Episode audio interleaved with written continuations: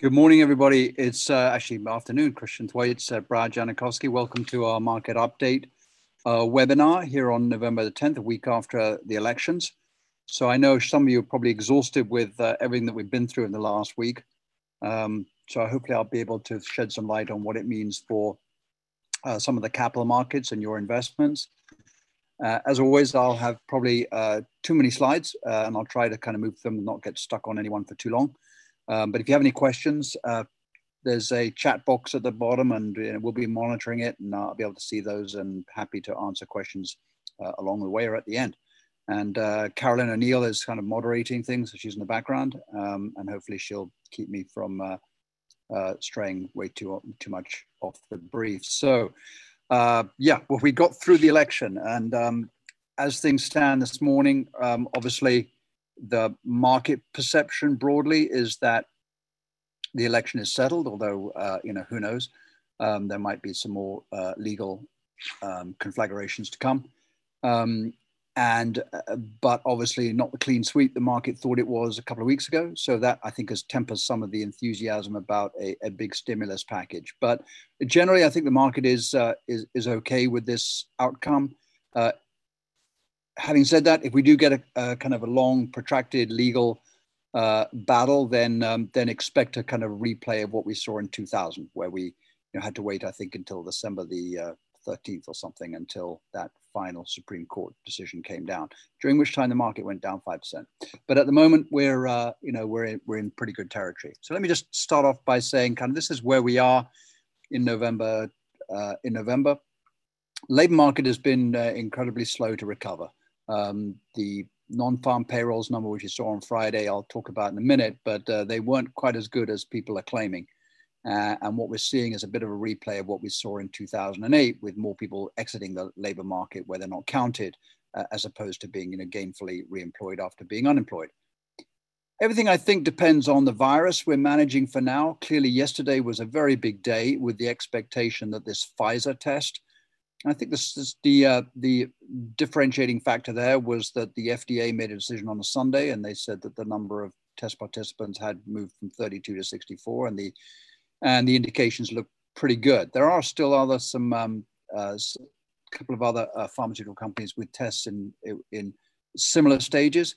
So I think yesterday's news was different from what we'd been seeing the last few months, which was somebody had a test and they were testing it and it looked okay. It seemed a little bit more robust and a little bit more grounded. So I think that was genuine cause for optimism. The Fed is really the one where we talked about this before. It's expanded its role. Some would say its mandate, but its mandate is still low inflation, full employment, and a kind of a tertiary one of maintaining good order in the capital and bond markets, which they've clearly been doing extremely well. They did slightly change their some of their targets in August, which we talked about last time. But the Fed is sort of there, ready to help and push monetary stimulus as far as it's possible. Congress, we expected the expired benefits. That was the $600 additional unemployment benefit, which expired the end of July, and the various PPP loans, which expired about the same time, to hurt the economy a little bit more than it has. And so I would say that the recovery has been pretty good in spite of those really not being replaced. Now we've got a couple more programs, which the pandemic unemployment benefits, PUA, and another one, which is a similar kind of extension program of unemployment benefits, which expired December 31st. So those are, we're still on the cliff edge with those, but a lot of the economy has done remarkably well, despite being having the expiry at the end of July. I hope you can see my screen okay. We do expect a stimulus, but the effects, even if it goes into action today, which is clearly not going to, but we're really looking at a low of 500 billion, which is what Mitch McConnell said that they would be contemplating, would think about, and the 2-point-something trillion coming from the Democrats in the House, and then the White House, who knows where they were, somewhere in the middle when they were paying attention to it. But I think the number is going to be bigger than 500, less than 2 trillion. But I think the important thing is not just what it's going to look like, but whenever it comes, even if it comes in the lame duck session, which is unlikely, it's not going to start hitting the economy till February of 2022. But when it does, it'll be big. We've seen the recent improvements in the economy. They're real, but they're slow. You know, housing is doing well. Autos are doing well. We expect housing to roll over a little bit just because I think, you know, supply demand has got a little ahead of supply. Retail sales have been fairly robust, although it's kind of shifted, of course, the patterns of retail sales from, you know, store to online and a lot of other shifts like, you know, food at home versus food away from home. But generally, retail sales have held up pretty well. We've seen some tick up in capital expenditure, manufacturing. There were some decent ISM numbers last Monday, which were indication of a better trend. Trade is a bit of a mess, just because the way the U.S. economy is recovering right now is we're sucking in imports. The U.S. exports well, big manufacturing equipment, aircraft, that kind of stuff are all sort of still in the doldrums, and we have a surplus in services generally. But the kind of things that we're buying right now as an economy tend to be a lot of electronic goods and consumer goods, and those are long since not been manufactured to any great extent in the United States. So we've seen the trade deficit tick up, which we kind of expected it to, and obviously all of the agreements that were put in place at the beginning of the year are basically null and void at this point. China is simply not able to buy the level of agricultural products, which it said it would, I think just generally, U.S. export markets are still fairly weak. So trade will be a net drag, but it won't really matter that much because we're, especially in the third quarter, the GDP number was so big that the trade drag wasn't that significant. Obviously, we're going through a period of deficit spending. I mean, the deficit has increased, the outstanding deficit, the percentage of GDP. I don't think it's a source of worry. Someone I know made a good analogy. It's like right now we have an issue where we've got to put out the house which is on fire. We shouldn't be worrying about the water damage quite yet. That comes later. And the U.S. economy is, needs a lot of help in order to, get out of the recession it's been in, and that's going to be the source of deficit spending. But as a source of worry in the future and crowding out the markets and in inflationary and every child owns 70, 90, 150,000, whatever the scary number it is that gets put out, there is not a source of worry to the capital markets, I think, or to the economy. I think it's going to take a long time for GDP output to get back to anything like the level it was. I put 2021, even that's a bit optimistic. What we saw in the GFC was, a trend line that just took a big dump down. And then it kind of went off at the same angle, but it was permanently below what the trend line had been. And now I've just seen another one. So I think it's going to take a long time to, cross over. And we'll just be operating at a lower capacity than we were for quite some time. The unemployment number, the real one to look at is this U6, which is the underemployment number. I don't think it's about 12% right now. I'd be surprised if it gets much below 10%. It really is a question of, what kind of jobs come back and then how many people take themselves out of the labor market. I think risk assets will probably do well post-election. Obviously, they've done very well the last day or two.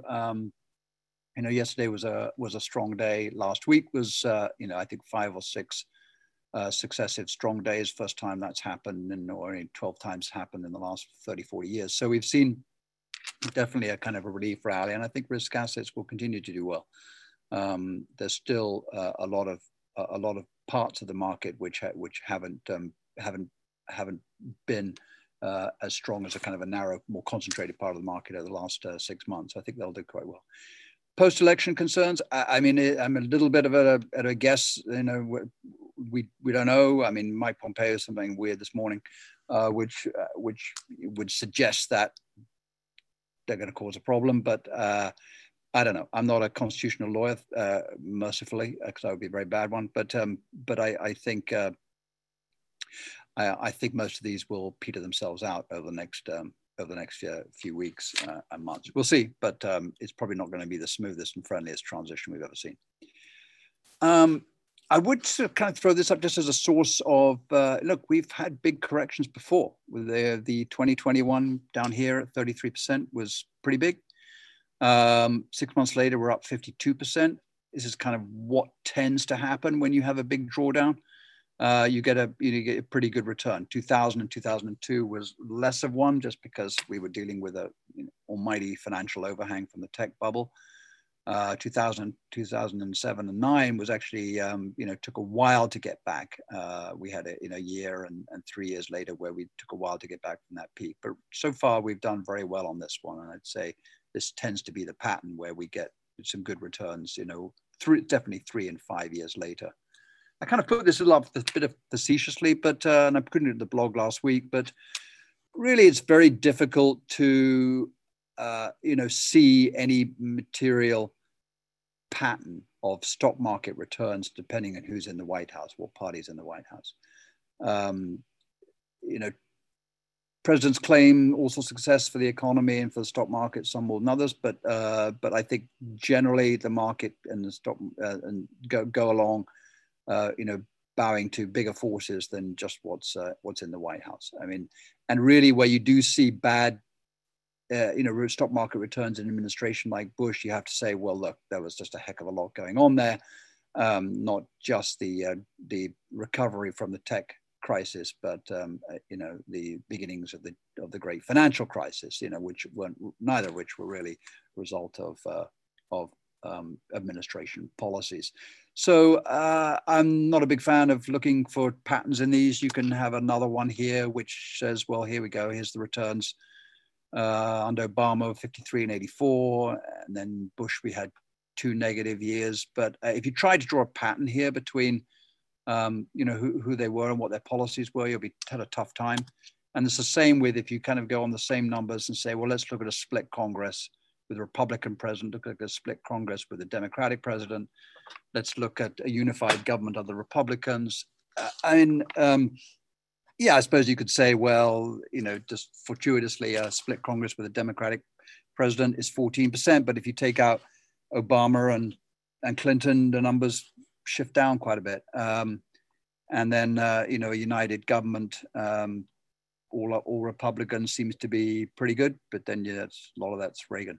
So you'll see a lot of these charts. And the other thing I'd cut to remind myself is that we're only talking about returns since 1945. And there aren't a lot of data points. You've had whatever it is, 20 presidents since then, something like that. But anyway, you're not talking a lot of different, data points, which would say, well, here's a robust model. And if you get this type of government in place, you'll get this kind of return. So I tend to kind of view all these as with a bit of a grain of salt. And I think it's much more important what the broader economic policies and conditions are in place.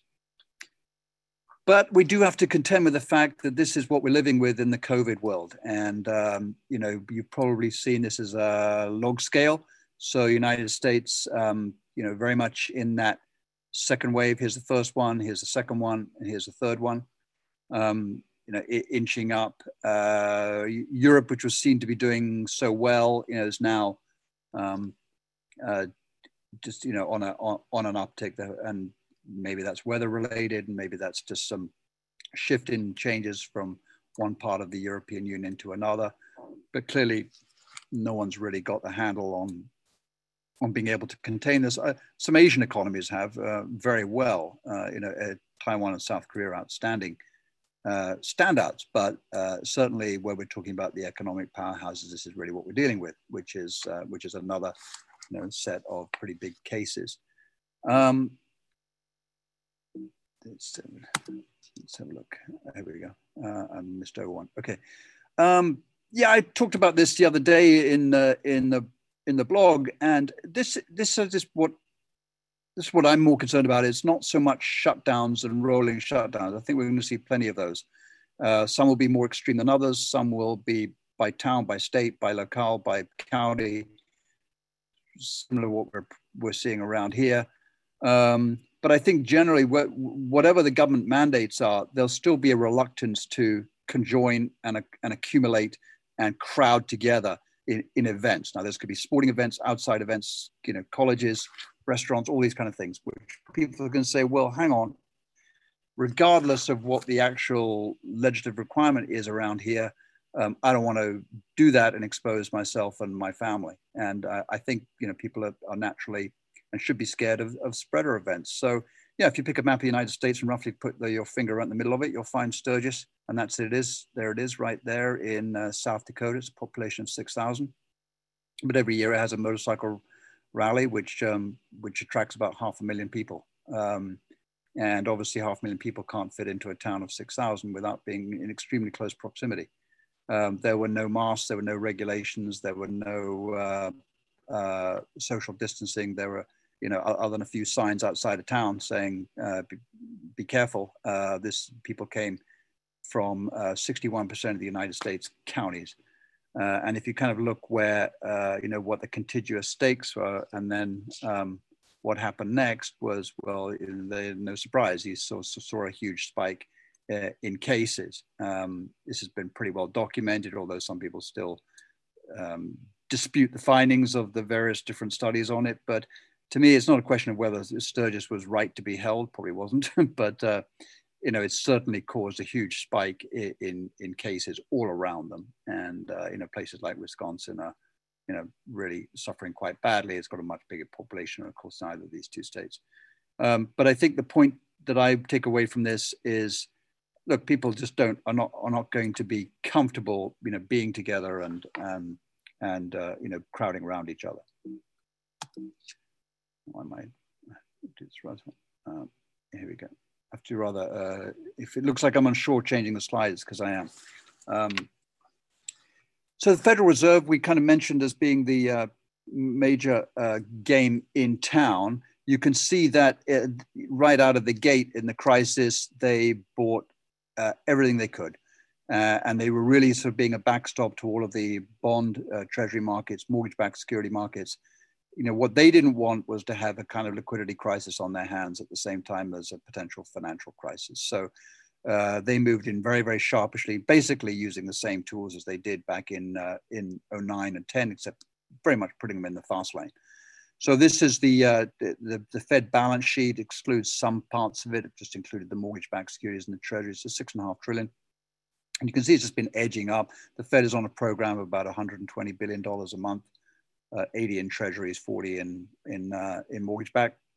You can see the rate of change has begun to diminish. On the weekly basis, it was growing at some astronomical rate, you know, 500%. Now it's sort of down at about 21% on an annual basis. I don't think they're going to continue at that rate, but it'll stay high and probably edge a little higher. You'll see this kind of slope kind of level off. But the point about it is the Fed is ensuring that the rates stay low pretty much across the curve. So that's why we're really not expecting much to happen in the way of rate changes, all the way from short-term money market rates, 3-month bills, all the way out to certainly the 10-year, the 20 and 30-year might move up a little bit more just because the supply-demand equation is out of balance a little bit out there. But we're not expecting any uptick in rates and therefore bond concerns. I think I mentioned this last time, but it's well worth reiterating again. When the Fed came out at the end of August in the remote version of the St. Louis Fed's annual sort of get together at Jackson Hole, they basically said, look, we're not going to think about changing rates until we see unemployment at 4.1% and inflation at 2%. I'm not quite sure why they chose 4.1. I think it was just because it was an average of the different outlooks forecast by the Fed. Committee members. But you can see that if you kind of take it at face value, and I don't think we should be, you know, taking the Fed at any other value right now, that doesn't happen very often, where you've got 4% unemployment, here's the blue line hitting this CPI number at 2%. And we'll get a CPI number Thursday. And I don't expect it to move very much here. It might move up on a core basis, but this is broad CPI, and it's very difficult to see that move very much. So again, it's just really saying this doesn't happen very often. It's happened four times since 1952. So the Fed is giving itself a lot of leeway to keep rates low. We've seen some uptick in rates recently. It's, you can kind of see it over here, you know, 1.75 on the 30-year, the 10-year last time we talked was about 70 basis points. Now it's 95. I read some of that as to being a reflation trade, that people think that there's going to be a little bit more growth, which is good. Maybe a little bit more inflation between very, very small changes here, and maybe some upward pressure on rates. But I think, again, the Fed will probably come in buying the 10-year if they have to. They're not right now. It doesn't seem in very big sizes in order to kind of keep that from, you know, getting too out of hand.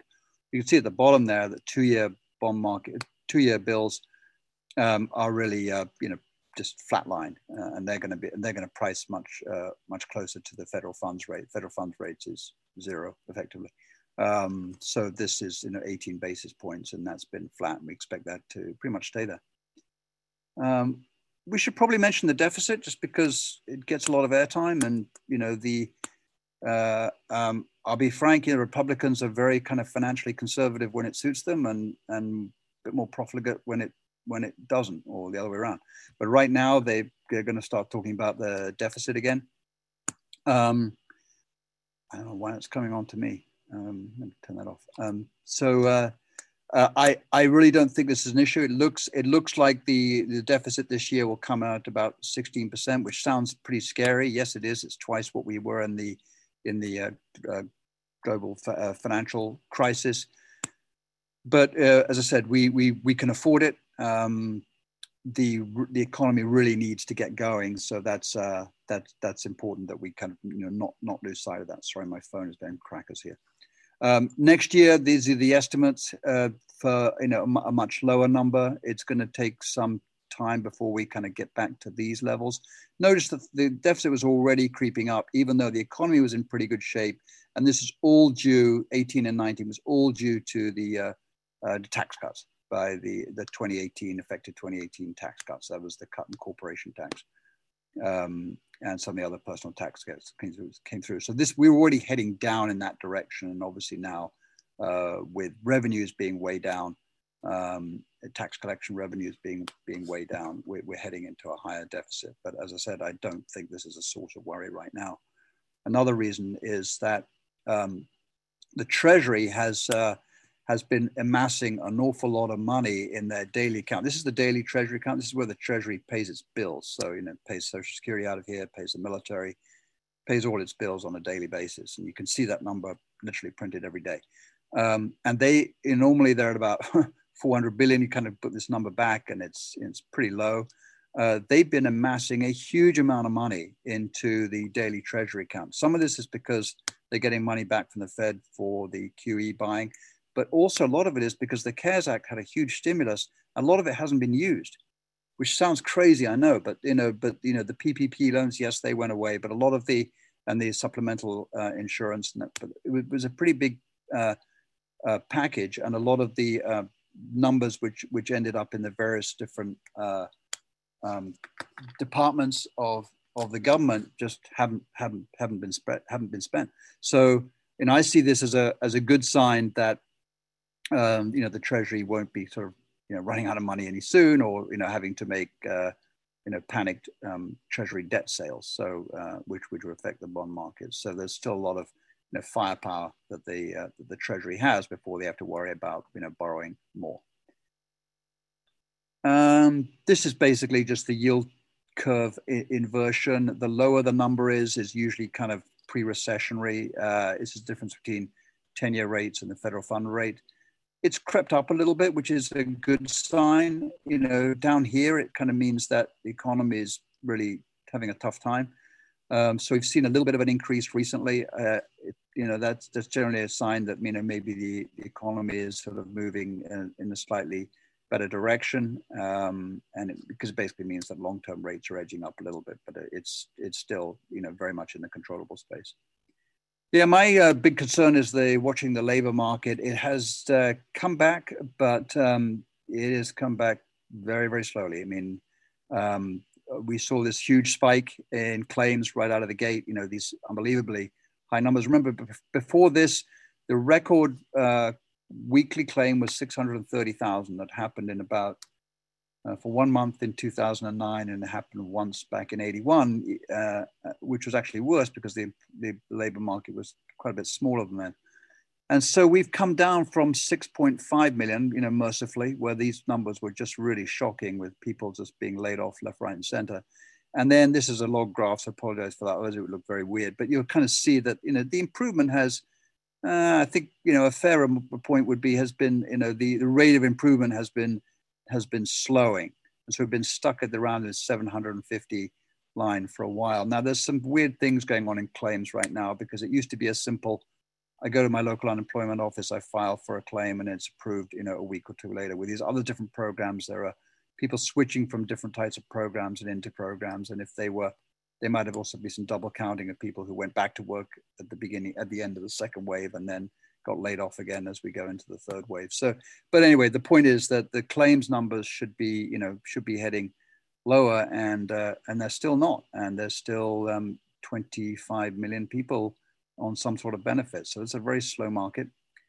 This is the numbers that came out on Friday, where a couple of the commentators were talking about this great job growth. Well, again, you know, round about here, we lost 22 million jobs. If you add all these together, you've had, you know, 700,000, a couple of round about 500,000 or 600,000. You've only made back about 10 million of these. I think next month's are going to be even below this number, and part of that is because we're seeing the end of all the census hiring. The census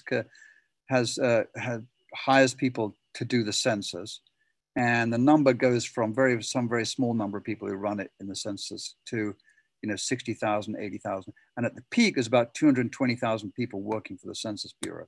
Now the census is all finished and those numbers are reversing off. For some bizarre reason, these end up not being classified as temporary jobs, but as permanent jobs in the government. So we know that this census hiring has been, you know, is coming off the gas a little bit. And there's other indications that the labor market might be, you know, weak for the next month or so. This is this 12.1% unemployment. I kind of ignore this one, because this is the one where people, you know, misclassify themselves. And this is the one which I think is more accurately talks about the slack in the labor market. Basically, you won't get any inflation while this number is up at these levels. Even down here, when it was, you know, 5 and 6%, we were having a hard time with inflation. So you're certainly not going to get any kind of wage push inflation with 12% of the labor force being underemployed. This is always a nervous one. This is basically where, you know, job loss is going from temporary to permanent. And as I've said before, this is really about an office closes down, a plant closes down, a business closes down, and the people are, you know, not going to be able to come back. The workforce is gone, or that position is gone.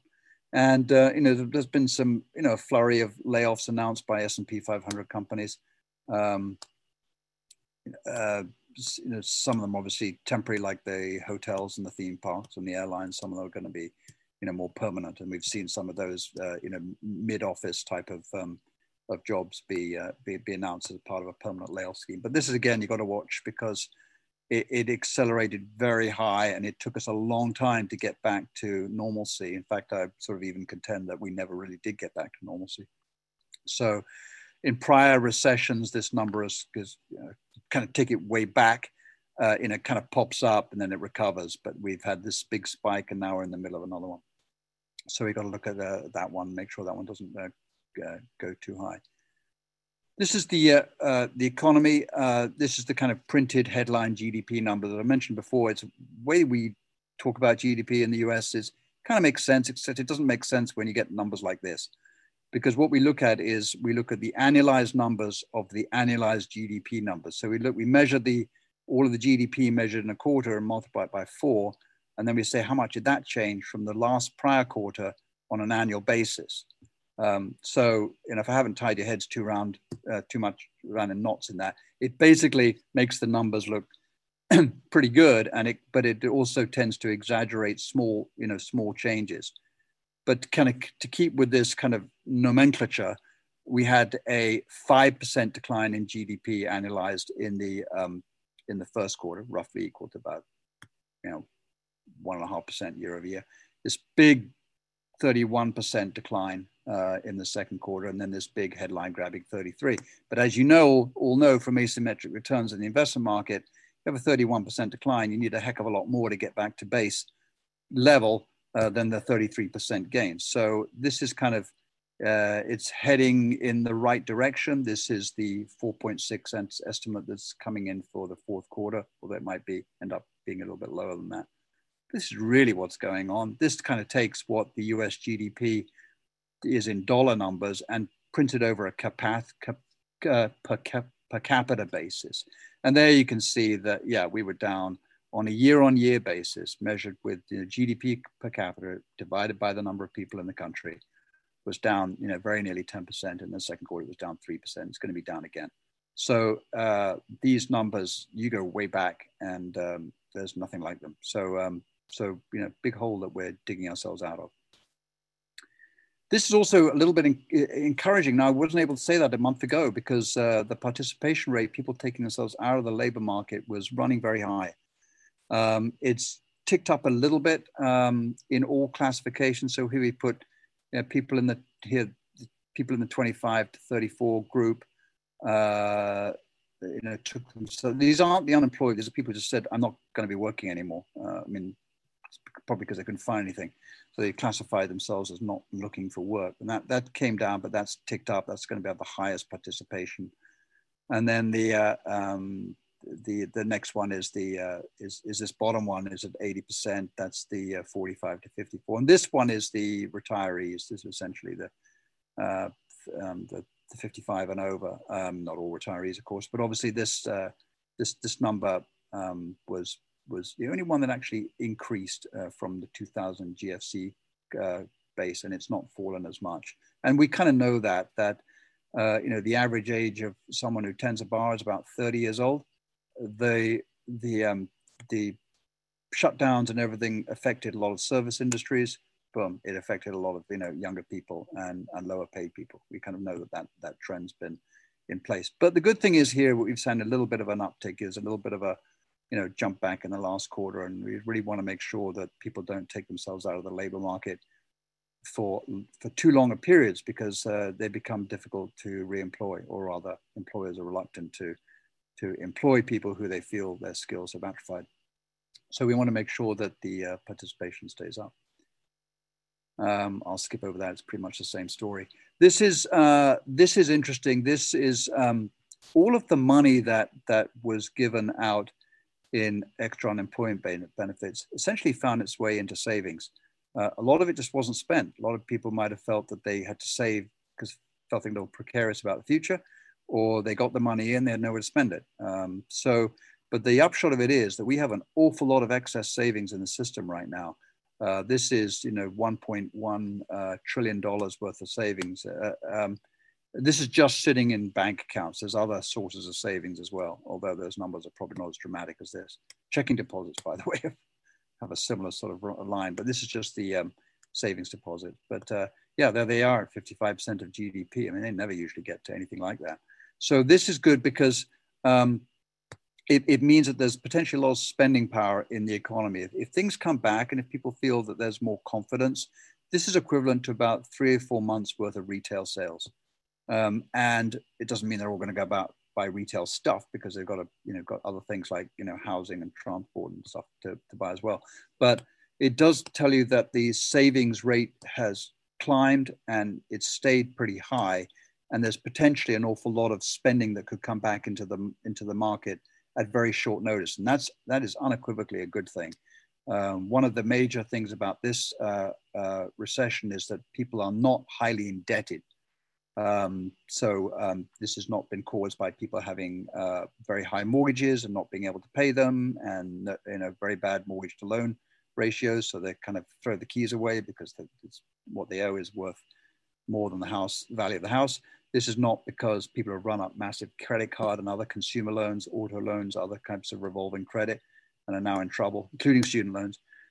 This is all about the supply side being taken away. So the consumer is actually in relatively good shape financially. They're not sort of, heavily indebted and worried about their borrowings. And this kind of shows how much they've been able to amass in the last 3 months.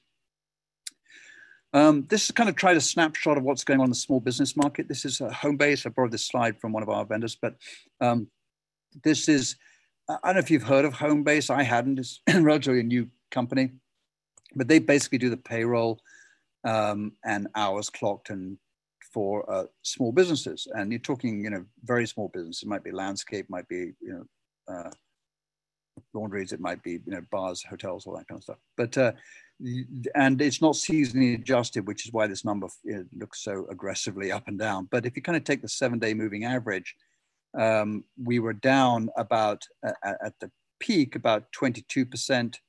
Then it got slightly better. We were down 20% from January, and it's kind of slipped off again. And I think this is all to do with what's going on primarily in the Midwest and the various different, you know, closings that we've had. But it's not a great indicator, which is why we see that in the sense that if this persists, then you're not going to see a big improvement in payrolls or indeed sort of economic activity over the next month or two. This is, I think, a reflection of people saying, you know, we tried, but we're not able to stay open as much as we were as we had hoped. These are some other indications. They all tell the same story, which is that over here on hotel occupancy, it's flatlined. Here it is on OpenTable data. It's essentially flatlined in these different metropolitan areas. And here it is on commercial flights as a percentage of what it was in 2019. That's the top line. And here we are kind of floating at this bottom line here, pretty flat. So yeah, we've had the recovery. It's, as we've mentioned, it's snotty shaped.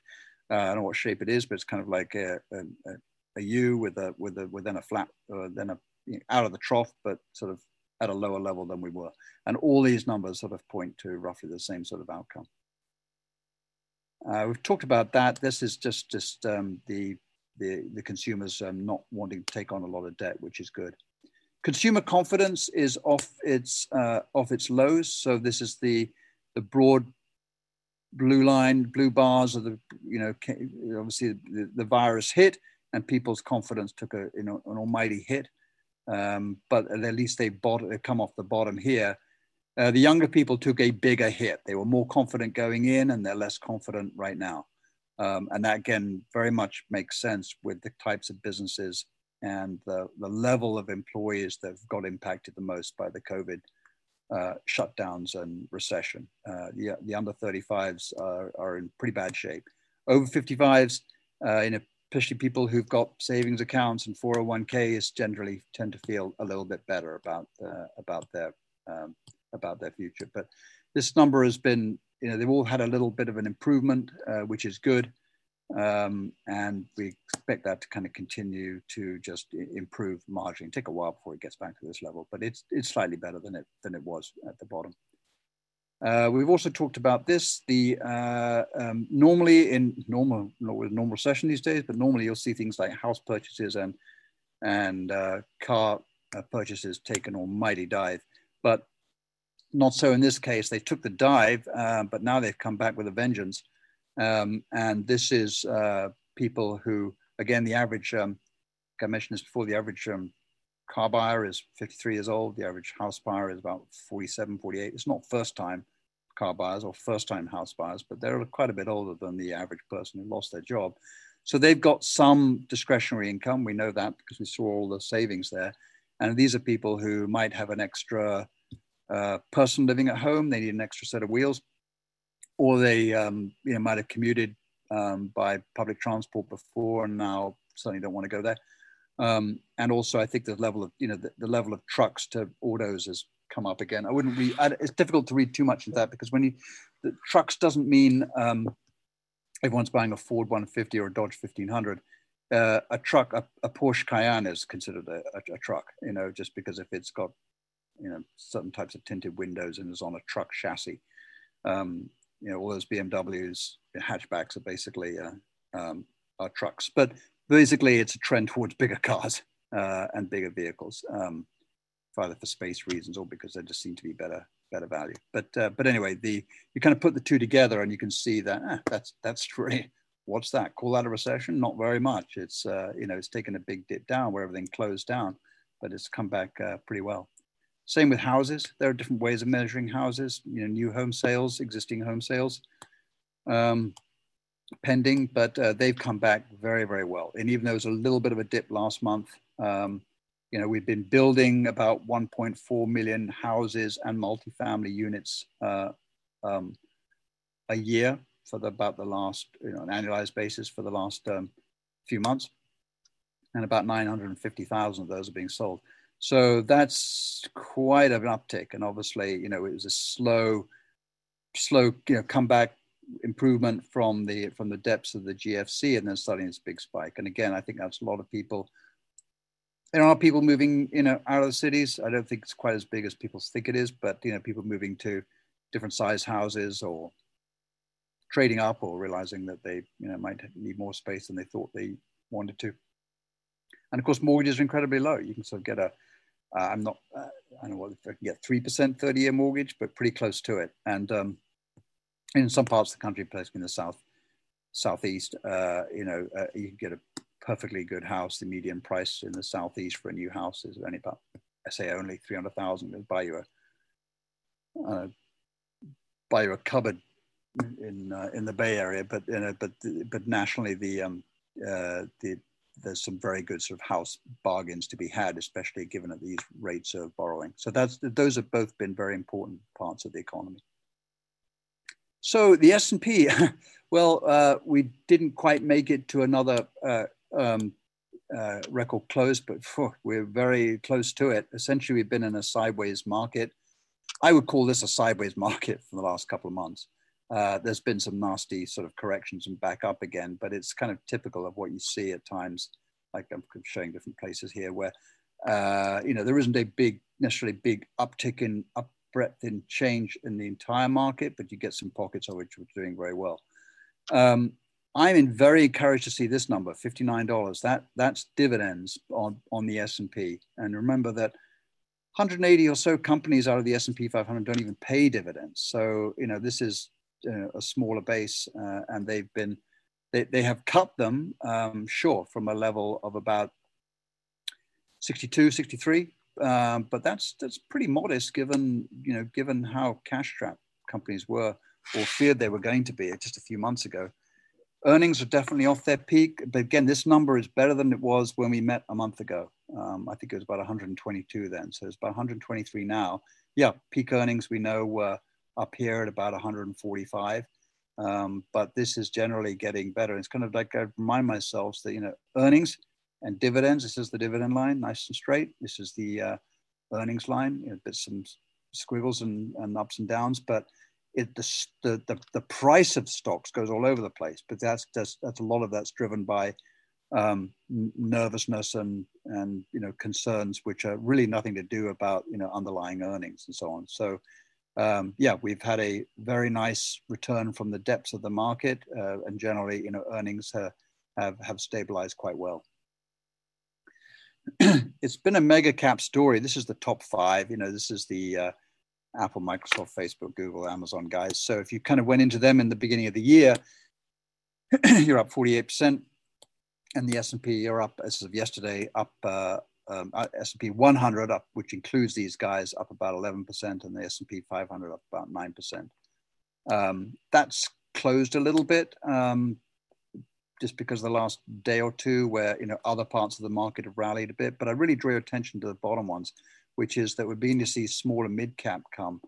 I mean, they took a dive like everybody else, not as much as the top five, not as much as the big caps, and they've slowly wound their way through. And this recent uptick has been, you know, the last couple of days, we've seen this move from tech companies to small companies. We've also seen a little bit of a rotation from growth to value, and also, you know, market cap to equal cap weighted stock. So things have certainly, you know, taken a change. Whether or not this is a big systematic secular change, I kind of doubt it, but certainly it's encouraging to see the small cap revival. This is the equal weight versus the capitalization weight. We use this one, most people use this one, 132, up 32% since beginning of 2019. And this is the another way to think about this is the median price of all of the S&P 500 stocks, not the average price of the capitalization weighted guys, because this is where 5 stocks make 25% of the market. This is where every single stock only represents 0.2%.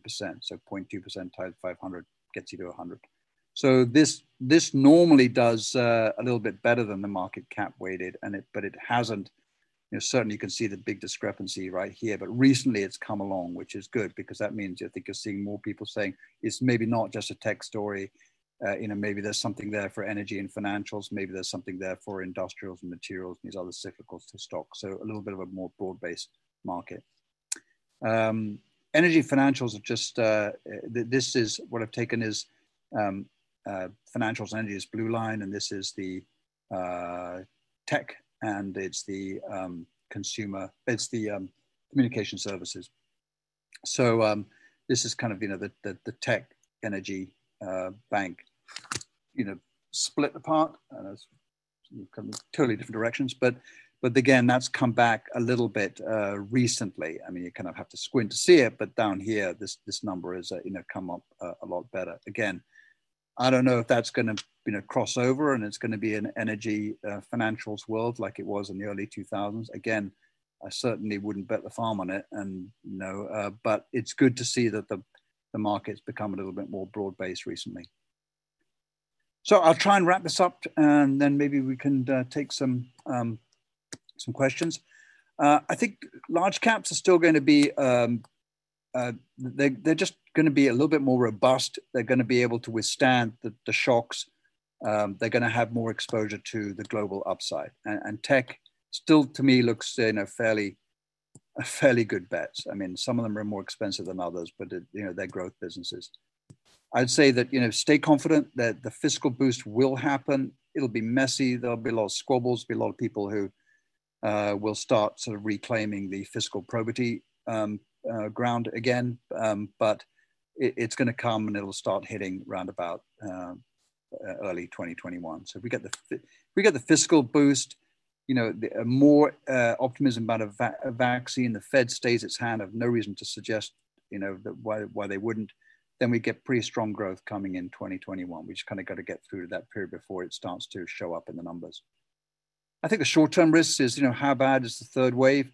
We're kind of living through it, so we're maybe answering our own question. I don't think there's the big shutdown where everybody's, you know, sitting at home and not doing anything. There's more kind of a managed shutdown. I think the way we're managing it is sort of on a state-by-state, local-by-local level. I don't think you know, we talked about COVID fatigue, and I think people are in no mood for a complete shutdown again. But that certainly remains a risk of how deep that is, and how broad it is, and how long it lasts through the winter. I put the election legal challenges in here just because, you know, I don't know. You know, this might be all bluff and bluster, and you know, someone, you know, an administration who's on its way out is just sort of, you know, throwing a lighted gasoline torch into the house as they go out the door. Or it could be something which gets a bit nastier, and we start having, you know, more legal cases, and it ends up in the Supreme Court. I don't know. But I think that the longer it kind of goes on at this level, the better. It starts sort of getting, language starts getting a bit more feisty and more aggressive, then I think the market will, you know, do what it did in 2000, which is get a little bit nervous about that. But tech regulation, you know, there's no doubt that the big guys, the 5 I mentioned, are in the regulators' sites right now. That report came out from the subcommittee, the House Judiciary Committee, subcommittee of the Judiciary Committee, talking about, you know, the big 5 in particular, and various different parts of the administration have already started to move against Google and Apple. I mean, they're in a discovery phase right now, so we'll kind of see what happens. And, you know, my lesson from past deregulatory exercises, whether it's recent ones like you know, Microsoft relatively recently. Actually, there's a much bigger one that's been going on with chicken providers, because I think about 78% of the country's chickens are 3 guys, Tyson, Purdue, I can't remember the other one. But anyway, they they were caught absolutely price fixing. I mean, it was absolutely there in memo trails and everything else. It took them 6 or 7 years to assign a fine against them. So my lesson from this as a bystander is it takes an awful long time to work its way through. And these guys are a lot better defended and have a lot more money to spend on defending themselves than the chicken industry.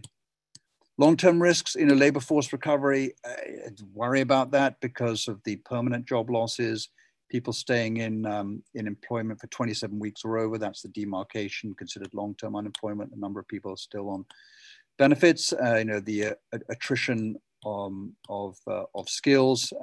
So all of these things are, a concern that the labor market will take a while to recover. We'll be operating at suboptimal capacity. And then if we potentially get what we had in the post GFC recovery, we never really got above 2% in recovery. I mean, it was a little occasional quarter, it was bigger than that, but essentially 2% was the number we had, from 2009 through till first quarter of this year. It doesn't matter really what you threw at it. We were in that type of slow recovery and everything, we've seen, housing, employment, number of other different indexes just took a long time to recover. And hopefully this will be, a little bit faster, just because I think the fiscal stimulus will be bigger, and we've learned from the CARES Act that it's actually been quite successful. So I think applied in the right direction, there'll be more of a kind of a boost behind the recovery, which will be good for us. Rates are going to remain low for a very long time. The Fed and other central banks are really much on full ease mode. And as I said, the Fed really wants inflation at 2%, and they haven't. They're going to take a while before they get there. Gosh, I feel like I've you're seeing my screen. Don't know why that's coming up. Maybe I'll stop showing the screen. You have to see all my work there. And if we have any questions, doesn't look like we have, but feel free to either call us or your financial advisor or whoever it is at the firm, and or you can just email them directly to me at cthwaites@bnjadvisors.com. And I think we're going to throw this up as a the slides if you want to have a look at them on a recorded line. So thank you very much for all that. Sorry to take up so much of your time, but I think we're in generally a good place. It might be a little bit rocky for a few more weeks. I am going to read the disclaimer. And here we go. Discussions of the investment strategy, research, investment process, Brad Janikowski, as the date indicator, as of the day of this presentation, subject change without notice, charts illustrated throughout this presentation may be updated periodically. We have no obligation to provide revised assessments in the event of changed circumstances. We cannot assure the type of investments mentioned in this presentation will produce the intended results or outperform any investments in the future. We reserve the right to change our investment perspective and outlook without notice as market conditions dictate and additional information becomes available. Diversification does not protect an investor from market risk, does not ensure a profit. The information is subject to unintentional errors, emissions and change without notice. All sources are from facts set unless otherwise noticed. Let's note otherwise. Where we gather this information from sources we believe to be reliable, cannot guarantee the accuracy or completeness of any statements or numerical data in this presentation. References to an individual security should not be construed as a recommendation to buy or sell that security. The securities noted in this presentation are several of successful and unsuccessful investments by Brad Janikowski do not represent all the securities we have purchased or recommended. Index returns include reinvested dividends and interest, but do not reflect commissions or transaction costs. Mutual fund returns include reinvested dividends, capital gains, distributions. Mutual funds are net of the fund's expenses. They do not reflect Brad Janikowski's fees. Please read the prospectus carefully before investing or sending money. Past performance, no guarantee of future results. We may reference various hypothetical investment illustrations. These are for illustration purposes only, not investment recommendations. Do not guarantee indication of future results.